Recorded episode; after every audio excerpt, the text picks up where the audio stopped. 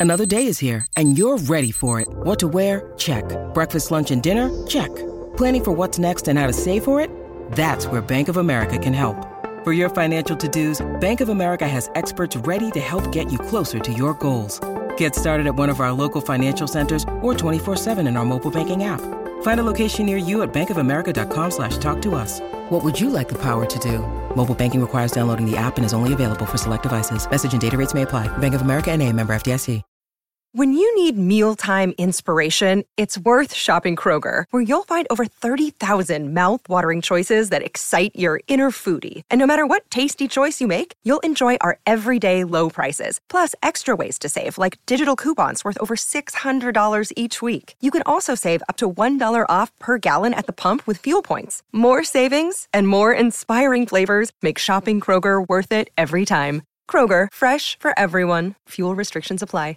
With threats to our nation waiting around every corner, adaptability is more important than ever. When conditions change without notice, quick strategic thinking is crucial. And with obstacles consistently impending, determination is essential in overcoming them. It's this willingness, decisiveness, and resilience that sets Marines apart. With our fighting spirit, we don't just fight battles, we win them. Marines are the constant our nation counts on to fight the unknown. And through adaptable problem solving, we do just that. Learn more at marines.com. Tennessee basketball, 1 0. It was funny how you and I were joking, and everybody went crazy on YouTube that we were uh, joking about Tom Izzo's comment that Tennessee was a Final Four team. And we were joking that, you know, why would he say that? Does it make him look better? Blah, blah, blah, blah, blah. So let's just go ahead and reset it right now.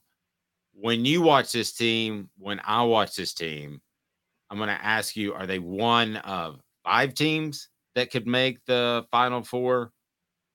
Uh, one of 10 teams, one of 25 or 50. So if I'm if I ask it in that way, 5, 10, 25 or 50. How much are the Vols in the mix after seeing week 1? Or well, the, you're right. There are always 50 teams that can make a Final Four because one of those lower level teams can always get in. But in terms of likelihood, that's I give them. In. Yeah, that's sneaking in. That's a, yeah, that could legitimately right? get in. Yeah. After watching this game, I will say, look, I gotta go one of ten. I can't go one of five, but I do go one of ten because Barnes did play small ball again. Um, Vescovi was back in the game. Zeigler was finally able to come back and get and, and get a sweet wet. Now you could say it was a little disturbing that Tennessee only scored 80 points. Again, you want an offensive team when you're playing a team like Tennessee Tech. You, Tennessee Tech, you want them to score 100, 110 points if you're what if you're what you expect them to be. But he was working Josiah James back into the lineup, and he was working Santi Vescovi back in the lineup, both of whom missed the exhibition game. So I think they were resting. So I still say one of 10. I think once those, if those two were fully healthy and had been playing in the exhibitions, Tennessee probably would have scored like 95 points in this game, which is much better than just 80. So I think they'll be fine. I would like to point out for all of those people that came at us last week, they're like, that win over Michigan State was so good. Guess what, guys? Michigan State lost to James Madison yesterday at home. So you didn't do anything more impressive. You're you're bragging about beating a team in an exhibition that lost to James Madison in a regular season game. But I, I say this every year. What what conference is James Madison in? The Colonial Athletic Association, or no, maybe they're even since they moved to Division One in football, couldn't they be the Sun Belt or Independent? I don't know. They were in the know. CAA for a while, uh, which is the Colonial Colonial Athletic Association. I have always said this, believe it or not. I want all of our posters to listen. I've always said if there is one two deep, one basketball team in the Colonial that I can always recall at the drop of a hat, it's wait, what team were we talking about again? James Madison. Oh, it's James Madison. That's but, who it is. Well, also to be fair, James Madison's nickname is the Dukes, so maybe they're like Duke when they play basketball, and so Tennessee fans, you, you got me, Tennessee fans. James Madison is the Dukes, and so I shouldn't be upset at Michigan State for losing. They only lost to basically a Duke adjacent team. You know. Okay, right. So they did play everybody. I did notice that. I was watching people go in and out as uh uh, I was kind of on the road, but had it on this uh, one of those app things. So, uh, who stands out to you as far as newcomers? Uh, Caleb, you're dialed into basketball. Was there anybody that stands out to you seeing them under real action? Because this is a team we're going to we're going to enjoy following this year, especially if they break from what they've typically been, and that is a, a Tennessee team who is plays a lot of defense, uh, has to be able to hit the three, and I think we saw them stumble that a bit uh, last year when the three wasn't falling. But I think this team's going to be slightly more up and down. We hope, Caleb. Yes, uh, Jordan Gainey is the newcomer I like, and he came off the bench. He had 14 points. He was two of four from three. Um, he's the guy that really, to me, showed that Rick Barnes is willing to stretch the floor more. Now, Dalton Knecht was the guy who started in front of him and had 17 points. Knecht was two of six from three, played a little bit more in the paint than you would want. Um, I'm sorry, guys, you're not going to sell me that Dalton Knecht had a dunk in an exhibition game. Okay, it was the most slow walk dunk of all time. But I will say that's he, the one. Why are you doing this? That's the one that got us in so much trouble. I know it was. I don't I care. Know. Was, well, I mean, come on. We're having a perfectly good conversation. Help me with this guy on the message board. Perfectly good. It was a goofy highlight that was, uh, ESPN pulled.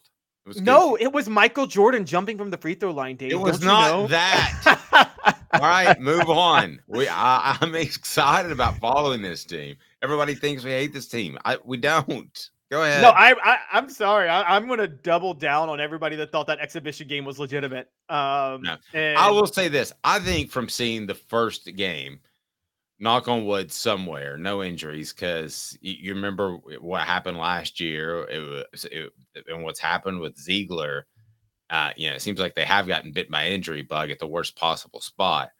This seems like a team that enters the season at least two men deeper.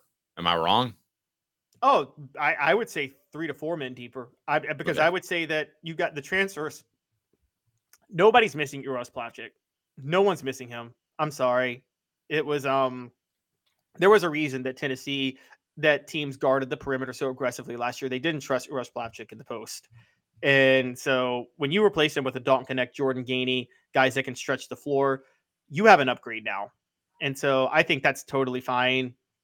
Um, so I think they're because of that, they're four to five guys deeper and they are better shooting the ball. So, all seriousness aside, that Michigan State game notwithstanding, because now you should be concerned that they only beat them by one, given the fact that they lost to the James Madison Dukes. Um, but uh, I would say that you should be excited about how they're able to stretch the floor, the the with the guard play, and I think that is because again, Dalton Knecht I thought was the big red flag because he was brought in for defense. But then he scored 17 points last night and hits two threes. So if that's your defensive addition and he can shoot well from three outside, you got a lot to be excited for. I'd still start Jordan Gainey over Knecht. I don't like Knecht and Matt and Mashack in together. I think that is still Rick Barnes going a little bit too like I want the defense because those are two defensive specialists on the wing. But I do, I will say that I think that changes when Zakai Zeigler is able to start and getting fully healthy. I do I do love this, a unique take from Rocky Top Tom, who can be a little critical and cynical at times, but says, I'm just happy we don't have that sissy Fulkerson anymore. That guy was softer than baby food and not worth a bump on a pickle.